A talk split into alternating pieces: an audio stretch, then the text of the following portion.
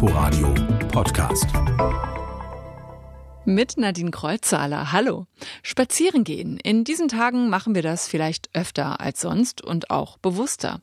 In der Literatur haben Großstadtspaziergänger als Flaneure seit Mitte des 19. Jahrhunderts ihren Platz. Flanieren ist eine Art Lektüre der Straße, wobei Menschengesichter, Auslagen, Schaufenster, Kaffeeterrassen, Bahnen, Autos, Bäume zu gleichberechtigten Buchstaben werden, die zusammen Worte, Sätze, Seiten eines immer neuen Buches ergeben. Franz Hessel schrieb das 1929 in seinem Buch Spazieren in Berlin. Heute entdecken wir das Flanieren wieder, jedenfalls in Quergelesen. Und damit herzlich willkommen. Ein Loblied auf den Flaneur, das Gehen als wissenschaftlich erwiesene Glücksformel und das Flaneur-Magazin aus Berlin-Kreuzberg. Das alles erwartet Sie in Quergelesen. Erstmal gucken wir aber wie immer auf die literarische Woche, die hinter uns liegt und die auch diesmal leider von der Corona-Krise geprägt ist. Der Börsenverein des Deutschen Buchhandels beklagt drastische Umsatzeinbrüche durch den Lockdown.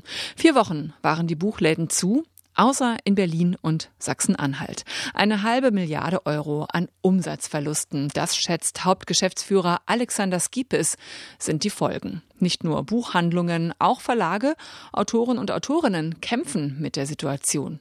Ab morgen dürfen Buchläden dann wieder überall aufmachen, unter Einhaltung von Abstandsregeln. Das kann allerdings nur ein bisschen Erleichterung bringen. Lesungen und Veranstaltungen, egal wie klein sie auch sind, bleiben nach wie vor verboten. Eine traurige Nachricht erreichte uns Ende der Woche. Der chilenische Schriftsteller Luis Sepúlveda ist tot. Er soll an den Folgen einer Covid-19-Erkrankung gestorben sein. Todesursache war laut Medienberichten multiples Organversagen. Er war der erste auf die Lungenkrankheit getestete Patient in der spanischen Region Asturien und lag seit Ende Februar dort im Krankenhaus. Die meiste Zeit auf der Intensivstation, heißt es. Sepúlveda war einer der meistgelesenen Gegenwartsautoren Lateinamerikas. Unser Korrespondent für die Region, Ivo Maruschik, mit einem Nachruf. Ich glaube, ich bin ein guter Beobachter. Ich habe immer die Ohren gespitzt. So beschrieb sich Luis Sepúlveda selbst in einem Interview des spanischen Rundfunks. Schriftsteller, Journalist, Drehbuchautor und Regisseur, einer der erfolgreichsten Autoren Lateinamerikas in den letzten Jahren und vielleicht sogar der politischste. Ich gehöre zu einer Generation, die eine sehr harte Zeit durchlebt hat. Mit Putschen, mit heftiger Unterdrückung, Gefängnis, Exil, Erfahrungen, die ich keiner anderen Generation mehr Wünsche. In der Zeit der Volksfrontregierung Anfang der 70er Jahre gehörte er zur Leibgarde von Präsident Salvador Allende. Nach dem Militärputsch von 1973 landete er erst im Gefängnis, konnte später aber aus dem Hausarrest fliehen. Diese Flucht führte ihn unter anderem nach Ecuador, wo er das indigene Volk der Shuar kennenlernte. Eine Erfahrung, die er in seinem erfolgreichsten Buch verarbeitete, Der Alte, der Liebesromane las. Deutschland gab Sepúlveda 1980 Asyl und später auch seinen Pass. Er lebte 10 Jahre in Hamburg. Nach einem Zwischenspiel in Frankreich machte Sepúlveda Nordspanien zu seiner Wahlheimat, die Stadt Gijón in Asturien. Ende Februar wurde Sepúlveda zum ersten Corona-Patienten in Asturien. Diesen Kampf hat der Autor jetzt nach 6 Wochen verloren. Wie Kater Sorbas der kleinen Möwe das Fliegen beibrachte. Das ist ein Kinderbuch von Luis Sepúlveda, mit dem ich Spanisch gelernt habe. Ja, ich nehme das Buch jetzt also mal wieder aus dem Regal. Soweit der Blick zurück in die Woche. Umherstreifen, sich treiben lassen, bummeln, schlendern. Für das ziellose Spazierengehen, ja, da finden sich viele mehr oder weniger schöne Wörter. Die Königsdisziplin ist das Flanieren. Diese bürgerliche Kultur des 19. und frühen 20. Jahrhunderts, die Schriftsteller wie Baudelaire, Flaubert, Apollinaire, Walter Benjamin und Franz Hessel prägten. Und heute, da erlebt das Flanieren eine Renaissance. Wieder mal. Dank der besonderen Umstände, in denen wir nun mal gerade leben. Inforadio-Autor Lav Überland hat es auch für sich wiederentdeckt. Die Sonne scheint, die Natur ruft durchs Fenster in die Wohnung hinein. Ach, wenn doch nur Zeit wäre, hinauszugehen zwischen Homeoffice, Homeschooling, Homecaring, Homecleaning und all den Livestreams, die unser Warten derzeit auflockern sollen. Unser Warten darauf, dass der Corona-Lockdown aufgehoben wird, warten darauf, dass wieder was passiert. Denn eine märchenhafte Unproduktivität hat Besitz ergriffen von der gewöhnlich vor Betriebsamkeit berstenden Stadt. Eine Unproduktivität, die nicht jeder ertragen kann und die ja eigentlich auch gar nicht sein darf in einer Leistungsgesellschaft. Aber gerade dadurch ermöglicht sie das, was die Flaneure des 19. und frühen 20. Jahrhunderts ihrem Leistungsdruck entgegensetzten. Das Flanieren nämlich, dessen Luxus schon darin lag, erst vor der Haustür zu entscheiden, ob man nach links oder rechts geht. Flanieren ist uferlos, ist der anarchische Bruder des Spaziergangs, der ja auch schon nichts mit dem zielgerichteten Wandern zu tun hat, mit Stab und Rucksack von A nach B. Spazierengehen ist eigentlich ja das ziellose Wandeln, das seelenentfaltende Umherwandeln in einer Landschaft, die gerade halt so da liegt, ob Waldweg oder Seeufer, Parkanlage oder Hinterhof. Auf Nebenstraßen ist die Stadt weitgehend in Stille gefallen. Die meisten Leute bleiben in ihren Häusern. Der Lärm der Stimmen, Hunde und Autos ist ersetzt durch eine gespenstische Leere. Die Stadt, ein riesiger Menschenozean, wirkt jetzt trockengelegt. So surreal bisweilen wie der Boden eines abgelassenen Stausees mit den Relikten vergangener Zeiten, genau so begegnet man auch in den leeren Straßen jetzt den Menschen, ohne sie zu treffen. Man ist auf sich selbst geworfen, wenn man allein spazieren geht, ohne Google Maps. Dieses Spazierengehen beinhaltet als Wesenszug schon immer das, was seit ein paar Jahren kitschig bis esoterisch als neue Achtsamkeit beschworen wird. Und man muss sich nicht mal sonderlich meditativ anstrengen dabei. Nur gucken. Und wer die ergötzliche Unproduktivität solchen Spazierengehens aushält, der hält auch das Warten aufs Ende von Corona aus. Irgendwie. Das Flanieren als Rettung. Lav Überland war das. Wenn wir gehen, denken wir anders. Darüber hat der Neurowissenschaftler Shane O'Mara ein Buch geschrieben, Das Glück des Gehens.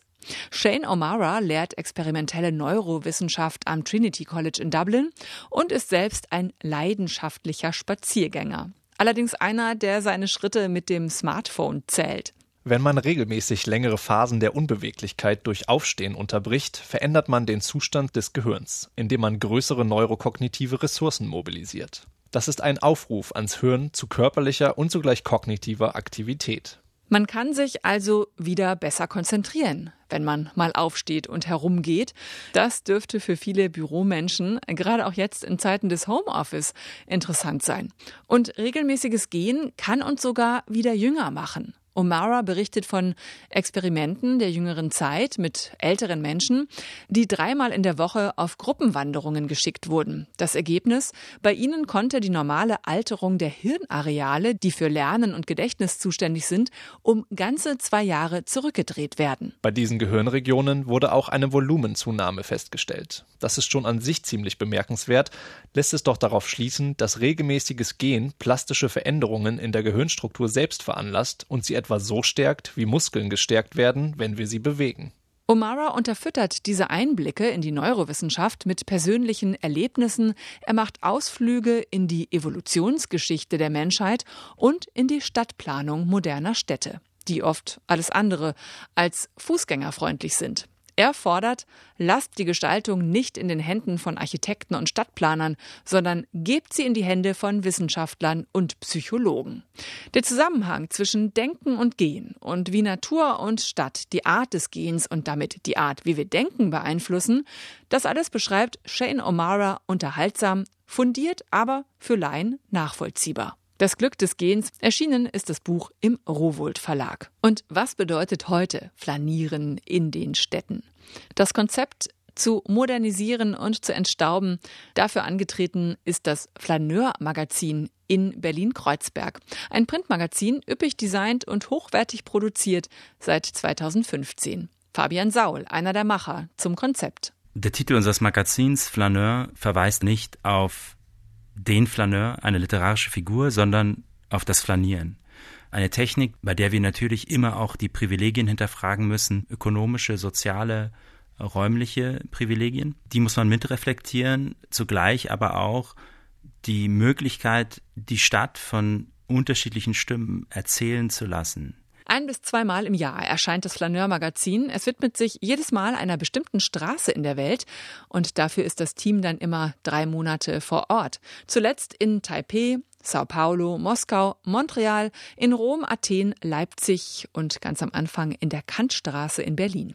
Vor Ort arbeitet das Flaneur-Magazin mit Künstlerinnen, Künstlern, Autoren und Autorinnen der jeweiligen Stadt. Wir beginnen bewusst mit einer Straße, um die Erzählung gemeinsam aus den Fragmenten zu schaffen. Dabei gibt es ganz unterschiedliche Positionen. Das geht von Essays über Fotografie bis hin zu Performance. Dabei kommen auch Stimmen der Straße zu Wort, Menschen, die dort Läden haben, Menschen, die ihre Kindheit dort verbracht haben, Menschen, die sich an den Ort erinnern. Das heißt, es entsteht ein Gespräch über die Vergangenheit, über die Schichten der Vergangenheit, sehr oft auch über die Stimmen, die selten gehört werden, die Geschichten, die nicht Teil des Kanons sind. Es entsteht aber sehr häufig daraus dann auch ein Gespräch über die Zukunft der Stadt. Nicht nur die Zukunft der Stadt im architektonischen Sinn oder im stadtplanerischen Sinne, sondern auch im poetischen Sinn. Es geht auch um die Erzählung, die wir schaffen von einem Ort und wie diese Erzählung unsere Realität bestimmt. Das ist ein überzeugendes Konzept, finde ich, und ein sehr schön gestaltetes Magazin. Zu kaufen in Berlin in ausgewählten Buchhandlungen oder Magazinläden und im Onlineshop des Flaneur-Magazins selbst. Eigentlich sollte das nächste Heft nach Paris führen. Diese Ausgabe ist jetzt erstmal aufs nächste Jahr verschoben, wegen der Corona-Krise. Aktuell suchen Fabian Saul und seine Kolleginnen nach Möglichkeiten, mit ihrem Netzwerk in der Welt andere digitale Wege zu gehen. Wir aber gucken zum Schluss nach Paris, der Geburtsstadt des Flaneurs. Da muss Frankreich-Korrespondent Jürgen König gerade mit einer strengen Ausgangssperre klarkommen. Vieles fühlt sich gerade nach verlorener Zeit an. Und da hat er sich gedacht, warum dann nicht endlich mal den Klassiker lesen? Auf der Suche nach der verlorenen Zeit von Marcel Proust. Dieses Buch wird dein Leben verändern, sagte mir ein Freund. Diese Vorhersage fand ich zunächst übertrieben. Doch seit ich nun selber lesend auf der Suche nach der verlorenen Zeit bin, merke ich, der Freund hatte recht. Dieses Buch kann ein Leben verändern, schon deshalb, weil man viel Zeit braucht, um es zu lesen. Die meisten der Proustschen Sätze sind lang und seine Sprache, Gedanken und Bilder so präzise, dass man gezwungen wird, Wochen und Monate lang ebenso genau und dadurch langsam zu lesen, entsprechend langsam zu denken, aber eben auch genau zu denken. Das hinterlässt Spuren. Manche seiner Sätze sind aber auch kurz, gleich der berühmte erste Satz des Romans. Lange Zeit bin ich früh schlafen gegangen. Gleich zu Beginn des Romans dehnt Proust die Zeit aus, etwa wenn der Ich-Erzähler für einen Moment erwacht. Lang genug, um das organische Knacken der Täfelung zu vernehmen, die Augen zu öffnen und auf das Kaleidoskop der Dunkelheit zu richten. Oder beim Verzehr des berühmten Feingebäcks, der Madeleine, die in Tee getaucht, beim Ich-Erzähler Marcel Großes bewirkt. In der Sekunde nun, da dieser mit den Gebäckkrümeln gemischte Schluck Tee meinen Gaumen berührte, zuckte ich zusammen und war wie gebannt durch etwas Ungewöhnliches, das sich in mir vollzog. Ein unerhörtes Glücksgefühl, das ganz für sich allein bestand und dessen Grund mir unbekannt blieb, hatte mich durchströmt. Der Geschmack einer in Tee getunkten Madeleine erinnert Marcel an seine Kindheit. So gut wie ohne Absätze geschrieben ist der Roman wie ein einziger gemächlicher Erzählstrom, keine Haupt- und Nebenhandlung, nur gleichermaßen Wichtiges. Verschiedene Zeit- und Bewusstseinsebenen verschiedener Personen legt Proust übereinander, ein verspieltes Labyrinth, in das man eintaucht, eine Meditation über das Wesen der Malerei, der Fotografie, der Musik, der Zeit. Die Salons der Belle Époque lässt Proust lebendig werden. Themen des Romans sind Nationalismus und Antisemitismus, sind die großen Lebensthemen Liebe und Tod, die Zeit.